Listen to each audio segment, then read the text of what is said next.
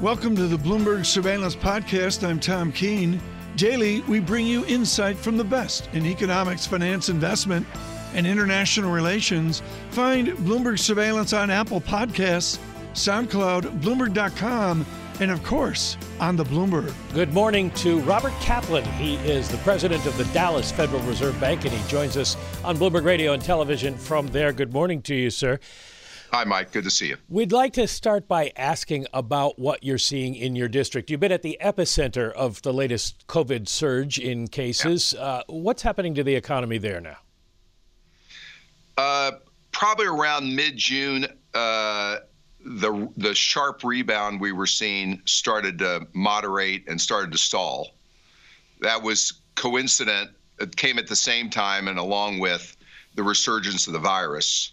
And so we saw cases increase, we saw hospitalizations uh, uh, steadily increase. That has started to moderate based on the numbers I see, the daily numbers I get. It started to moderate over the last number of days.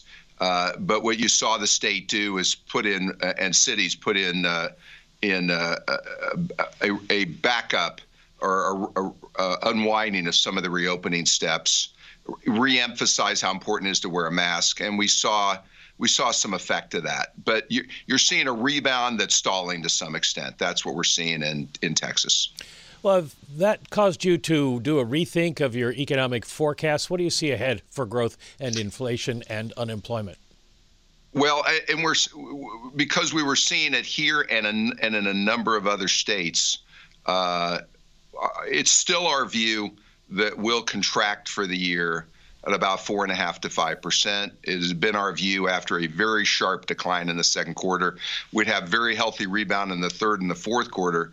I think I think uh, that rebound is more muted in the United States now. Uh, and uh, it's caused me to think that the unemployment rate, if we don't do a better job managing the virus, the unemployment rate is is likely to be above nine percent, between nine and ten percent. So we've we've moved up our unemployment forecast, uh, and, and, so um, I think we've got a rebound. Uh, but it's it's much more muted than it was, and if we if we don't do a better job managing the virus, we're going to have lower growth and we're going to have a higher unemployment rate. And so I've been spending a lot of my time talking more about the virus than anything else because it's so critical to the recovery.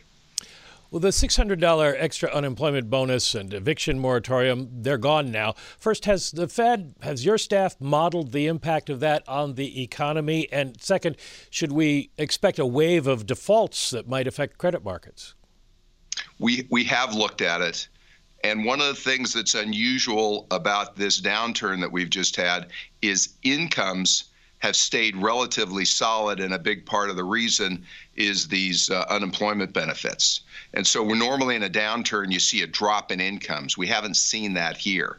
Uh, it's still my view that in some form, we'll get an extension of unemployment benefits. So, uh, I'm quite hopeful that that will continue. But if it didn't, uh, yeah, you would see a further weakening in the economy, and uh, in particular because consumers wouldn't have as much money in their pocket to spend. Any business people telling you that $600 bonus was keeping people from coming back to the labor force? Uh, a lot of business people were telling me that. Honestly, they were they were telling me that uh, it was challenging to hire people. Uh, we've looked at a number of studies. We've done our own work. We don't see it as much in the data, but I can tell you I'm hearing it uh, from business people. Uh, and so, however, uh, whatever the right answer is, uh, I, I, think you still are going to need to see extension of unemployment. It may be restructured to some extent from the $600, but but I think it's important that we see an extension of it. And I think the increased incomes, while it may have while it may have made it hard for certain individual businesses to hire, it's helped create jobs because it's helped bolster consumer spending. So the net effect still has probably been positive for the economy and for employment.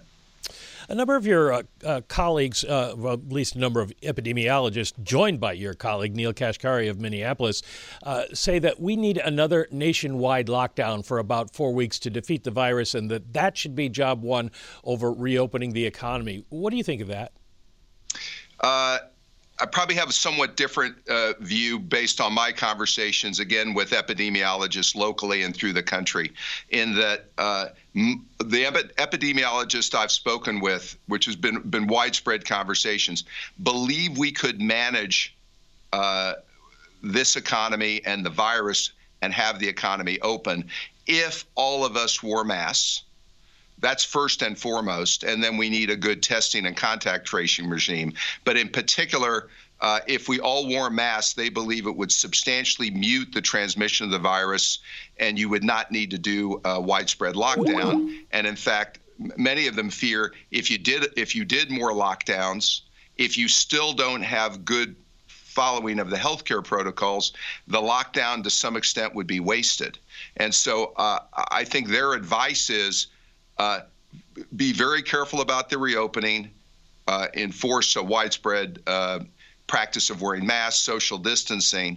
Now, there might be isolated or uh, localized areas in the United States where the virus is is uh, become unmanageable, and they're going to have to take far more extreme steps like lockdowns. But I think we're going to have to learn to live with this virus. Um, we're going to have to learn to re-engage in our daily activities but still control the virus. But widespread mask wearing is essential to that. And i think it's probably the most important practice that maybe has been done unevenly. And we've we've lost an opportunity to to to recover and control the virus and grow faster we're speaking with Dallas Fed President Robert Kaplan on Bloomberg Television and Radio. Uh, do you anticipate, uh, President Kaplan, that the Fed will change its forward guidance perhaps as early as September and tie it to inflation running a little bit above 2% for a while? Um, I'll just speak for myself. I, I would not do that. Um, I, I, we've already given uh, fairly specific forward guidance in the form of our st- summary of economic projections, the SEP, where we've made clear that rates are going to stay around the current levels for the next couple of years. I would I would far prefer when we do give forward guidance in the future that we tie it to our dual mandate uh, and and particularly tie it to the to unemployment uh, along with making progress on inflation. But I I myself would not be in favor of tying uh, forward guidance specifically to inflation. I, I, I would not want to see us do that. Uh, old guys like you and me remember uh, last time the Fed traded a little bit of inflation for lower unemployment, uh, the Arthur Burns era. Are you worried at all that that might be a mistake? Uh, the the inflation dynamic is different now. Uh, meaning used to be as in the in the old days, as you say, uh, when you had a very tight labor market and you were at or past full employment, you would see inflation. But the world has changed. The structure environment of the of the economy has changed with technology, technology-enabled disruption, which has limited pricing power businesses. That, along with globalization, has meant that the Fed has been able to run the economy hotter with more muted inflation. And so we've had to change the way we think about uh, inflation, unemployment. And we've also, and I've also been much more cognizant of underrepresented groups. Uh, lower educated, uh, blacks, Hispanics, women with a high school education or less, by running hotter, we've been able to get these underrepresented groups back into the economy, back into the workforce. And I think that's been very valuable. The primary and secondary credit market facilities have up to $750 billion available, yet you've bought only $12.3 billion in bonds. The Main Street program, you can buy up to $600 billion, but you've bought only $82 million so far. Why doesn't anybody want your money? Yeah. So uh, I've spent a good amount of time. For example, I've got a, a, a, key role in the municipal finance program, where we we have a fi- it's a 500 billion dollar program, and we've put out, as you noted, a very small fraction of that. I think one of the features of of the municipal program. Uh, the corporate bond program is usage is not an indicator of the power of the program. Just by announcing these programs and making clear that we would help uh, provide a backstop to these markets, you've seen a substantial rally and flow of funds into these markets to where uh, the Fed pricing is less attractive to market than market pricing, and the Fed hasn't had to actually purchase securities the way we might have thought. I think that's a good outcome. Uh, and I, I, think the programs have served their purpose. Uh, on programs, on the other hand, like PPP, uh, I think it's very critical that those programs got used. And, and on the Main Street program, I think uh, over time, I think we'll we'll want to keep getting feedback and looking at ways that that program can get more fully used. Because I do worry as as healthy as the financial markets are and as loose as financial conditions are right now, one place they're not loose is for small and mid-sized companies, particularly if they're in person-to-person contact industries. And the Main Street program, and if there's another round of the PPP, those programs are critical to helping those small, mid-sized companies get credit. Uh, and so I, I, I do think usage is important to look at there. One visible aspect of uh, what the Fed has done, at least according to investors, is the stock market. Uh, do you worry that you're creating a bubble, however necessary your actions may be, but that it might pop and take the economy down with it? Uh, I, I do think it's wise for us whenever we're doing uh, uh, asset purchases, and we've done something I think even more uh, extraordinary in, in this downturn in that we've done these 13-3 programs which have helped backstop these financial markets. Yeah, I, I think we'd be wise to be cognizant and concerned about the impact we have on risk assets. I, I, think it's necessary, but I think it's very important that these programs have a sunset date that the markets understand they're not going to go on indefinitely. I know we, we've just extended our 13-3 programs to December 31st, but but I do think it's important that we emphasize these programs will sunset, they will lapse, lapse because I think it's very important that these markets uh, are able to function without Fed support. And, and I think the Fed support creates its own uh, fragilities in the markets, and I think we should be very cognizant of that. Uh, can't let you go without asking about oil. Bankruptcies are uh, spreading throughout the industry. Prices started to recover, but now seem to be rolling over a bit. Gasoline demand is falling. What is the outlook? Well, so uh, actually, gasoline demand in the United States has has recovered now to again in the neighborhood of high 80s, 90 percent of a year ago. I, I've actually been surprised how strong demand has been, even with the resurgence of the virus. People are driving. They're not taking mass transit and they're not flying, but they are driving their cars.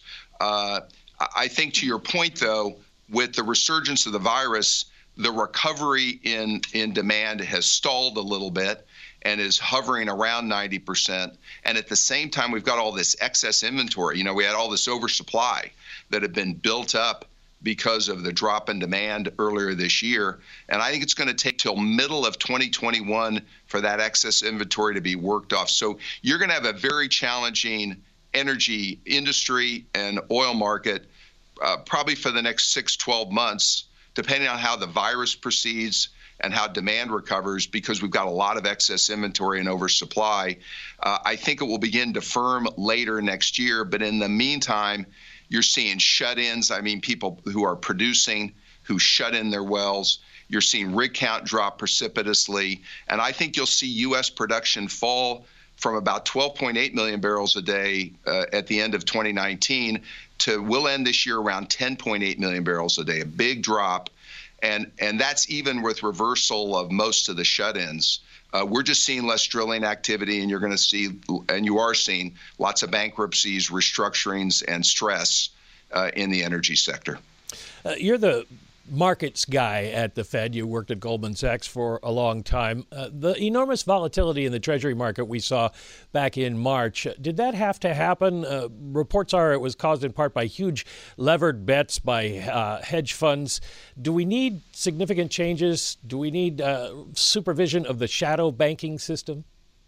Yeah, so I do think part of what's what happened in March, which maybe hasn't been talked about enough, is is you had in March and in part of April a, a, a, a forced selling wave through many financial markets. There was a substantial amount of uh, embedded leverage, whether people were leveraging treasuries as part of uh, risk parity trades or other strategies. And part of what the Fed did is facilitate that deleveraging but but I think now that we've been through it, I do think it would be worth doing more study uh, as as to what what what was the role of embedded leverage in these markets, um, and and what are the implications. And I think again, it means the Fed just needs to be cognizant that financial stability considerations are sometimes hard to see, and they can build up. Uh, and then when you have a stress event like we had this year, you see it manifest itself. Uh, I'm also very aware when you mentioned the Treasury market, Treasury is not the natural uh, component of a, of a, portfolio that maybe it was because rates are so low. Uh, you you might find that that many people who used to buy Treasuries naturally as part of a portfolio will be buying other assets. Uh, gold, maybe other assets. So that'll have also have an effect on the Treasury market that I think we're going to have to spend more time trying to understand. Well, we'll check back with you and see what you've learned in a couple of months. Robert Kaplan, right. president of the Dallas Fed, thank you very much for joining us today on Bloomberg Radio and television Thanks, worldwide. Right now, to begin our week of economic coverage here on the simulcast on radio and TV worldwide, is Ethan Harris. He's a Bank of America with authority on the transfer from Greenspan to Bernanke with this wonderful uh, book, and also on absolutely nailing the non V shaped recovery of 2007 2008. No major house did better than Bank of America on that call. Ethan, once again, we don't have a V shaped recovery. What kind is it? well, we have a two month V followed probably by three months of L. That's what it looks like. And then hopefully from there, we start picking up again. But I mean, if you look broadly at the data, uh, clearly the resurgence in the virus caused the uh, a little bit of pulling back in the economy in uh, July, and we expect things to be kind of flattish for the next few months. What is your unemployment statistic for Friday? I mean, people are verbaling a 10 ish percent. How much yeah. of a mystery is that statistic? Well, I mean, the employment report is going to be uh, could be anything. As we know, economists have done a terrible job of forecasting it in the last couple months, and that's because there's so much cross currents in terms of firing and hiring in the labor market. I mean, our guess at this point is the unemployment rate dips below 11%, so it comes down to 10.7. But to put that in perspective, that would be worse than any month during the Great Recession of 2008, 2009. So it's great that it's coming down, uh, but there's still a long way to go. Ethan, did you ever think that you'd have a payrolls guess of positive 1 million, but then also write in the line afterwards there's a risk of a negative print. I mean, just how unprecedented is this moment for this payrolls report this Friday? Yeah, I mean, it, it's a product of the unprecedented nature of the crisis. You have, uh, you know, companies that laid off, you know, 20 million people, and now they're hiring some of them back. Uh, and the da- data we look at, that economists look at, that's supposed to tell us what these numbers are going to be, just doesn't really tell the whole story. And so we, you know, we try hard. I mean, every economist is looking at these numbers over time, and we're still getting big forecast errors. So it's it's just an unprecedented time, and so unprecedented volatility. Ethan, any seasonal quirks that we should be focused on going into this print? Well, you do have a little bit of that. You've got, um, you know, you don't have the usual shutdown of the auto sector in summer, uh, so that that could help a little bit. We've got, we've got payrolls coming in at a million. I, I think the consensus is a little higher than that, uh, but it but those kind of smaller seasonal stories are overshadowed by, you know, like I said, all the volatility in the number. I would view a million as okay. I mean, this is, remember, payroll survey is taken fairly early in the month. So it's reflecting how the economy was doing in late June and early July. Uh, things have weakened since then. So the, it's, believe it or not, it's slightly old news uh, this this uh, July payroll number. It's quite clear that the labor market is weakening, and there's faith that Washington will come to some sort of deal to extend the enhanced unemployment benefits. Let's just assume that they will come to a deal. Does it matter if they don't come to a deal in the next two weeks or three weeks? If it takes them a month, how big will the, the impact be on the economy? Yeah, I mean, every week of delay, it gets a lot worse. I mean, the, these are not, you know, the people getting unemployment benefits are on life support here. Uh, their benefits don't expire entirely. It's just this, the uh, 600 dollar bonus. But that's been a lifeline for the unemployed and for the retail sector, which has done pretty well.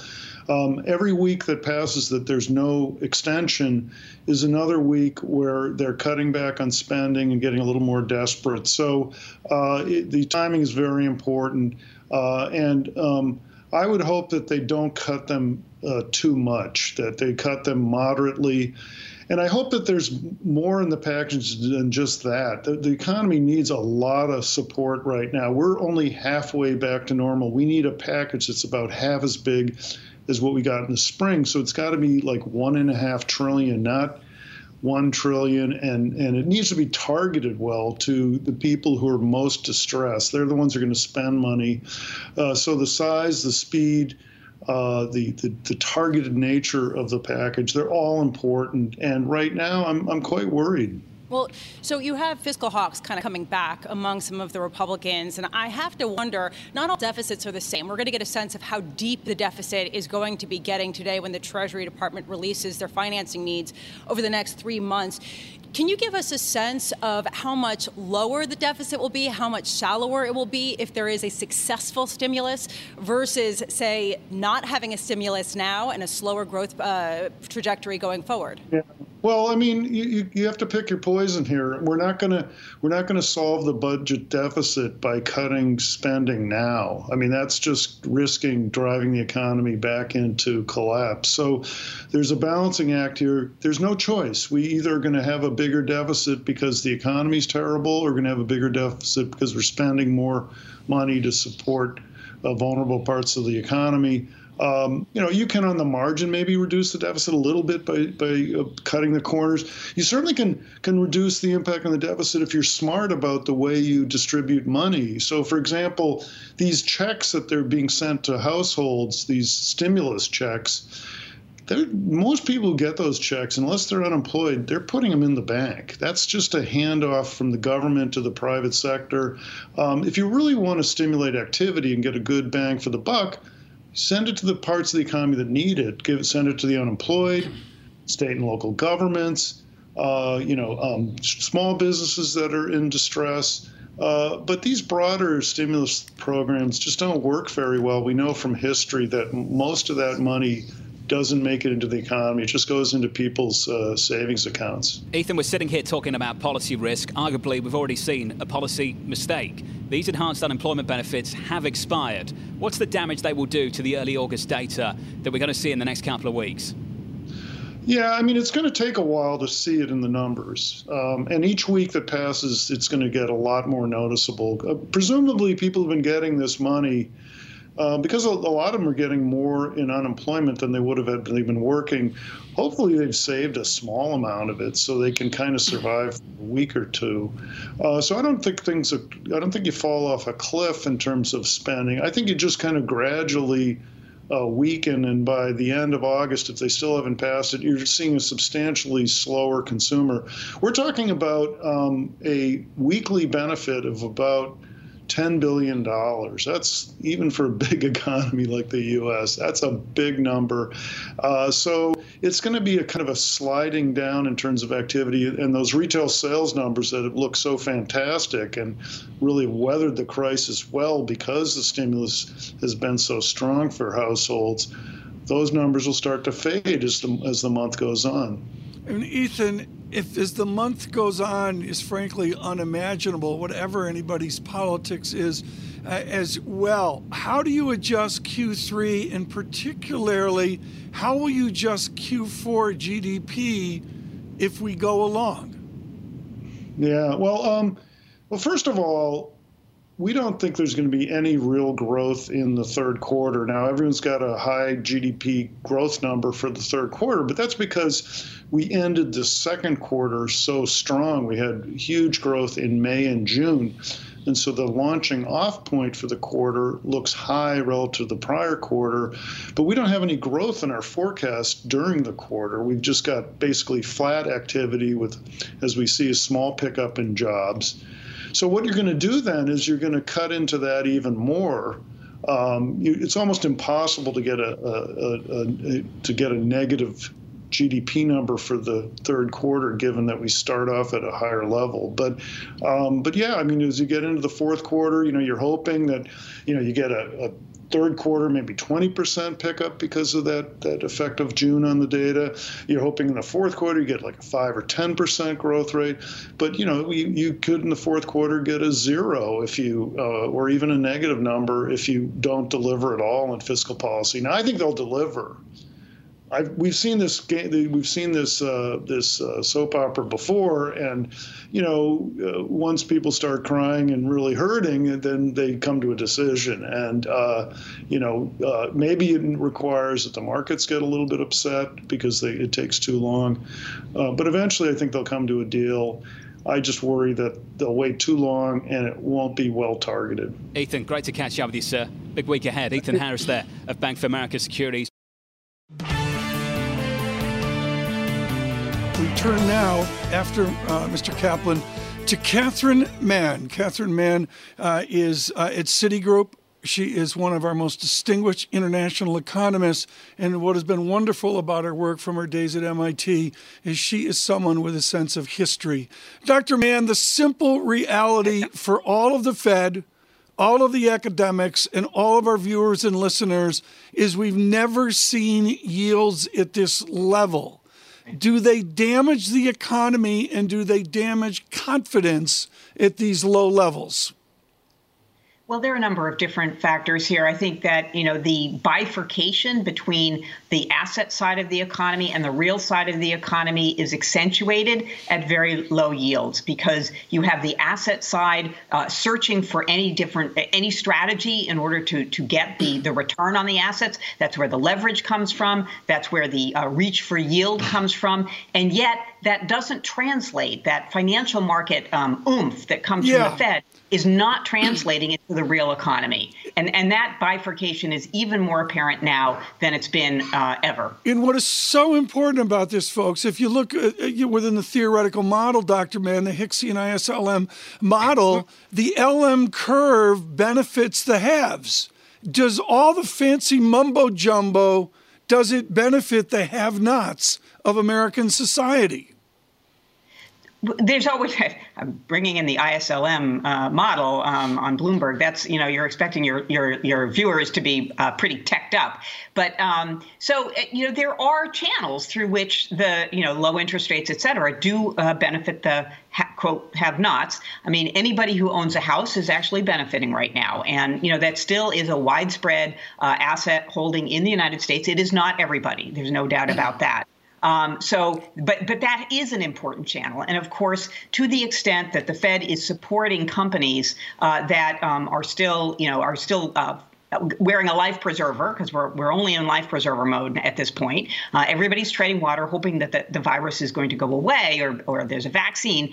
Um, the Fed is uh, providing a backstop for those companies, and they they are still in the business of uh, um, of employing people. So that is also something that is that is the role that the Federal Reserve plays. But there can be no doubt. There can be no doubt that the the concentration of wealth uh, it, it, you know, the Federal Reserve's policies does benefit those who hold wealth, and that is very concentrated in the United States. But it's not. It doesn't have no effect on the have-nots. I mean, I think we have to be fair about that. Catherine, rates have remained yeah. incredibly low, near record lows, at the same time that you see inflation expectations ticking up. And Mike Wilson of Morgan Stanley over the weekend saying that that could actually continue to increase over time. Just a quote from him, he quoted Milton Friedman famously saying, Nothing is so permanent as a temporary government program. This is yeah. potentially more inflationary than appreciated, which means that back end rates can rise. Portfolios are yeah. not positioned for this. Do you agree? Well, I agree that um, that rates could rise, um, but I don't. I don't think that I don't agree with Milton Friedman. Um, the other quote that he's very, well known for is, of course, that inflation is always and everywhere a monetary phenomenon. In other words, the size of the balance sheet, the credit growth uh, that we've been seeing around the world, uh, that that that is assumed by the Friedmanites that that this is going to be uh, inflationary ultimately. However, um, uh, and the markets are not positioned for that. But the way the markets are not positioned, I think, is not so much that there's going to be inflation that's out of control, but there will be more inflation than the markets expect. There is a big gap between inflation expectations as measured by the market and inflation expectations that is measured by the way the market, uh, the um, labor market and the product market work. In other words, Milton Friedman's view of the world was very macro. The way we think inflation works these days is about can workers get um, get wage increases in tight labor markets? The answer is pretty much no. Do firms feel like they can raise prices? The answer is pretty much no. So you don't have any inflationary uh, impetus coming through those kinds of micro foundations mm-hmm. of inflation. But the market pricing, the financial market pricing of inflation, is way below. Right. Percent, way below one percent, really. Dr. Mann, I've got to get in a question here on international economics, and I note your wonderful map behind you with Latin America over your right shoulder.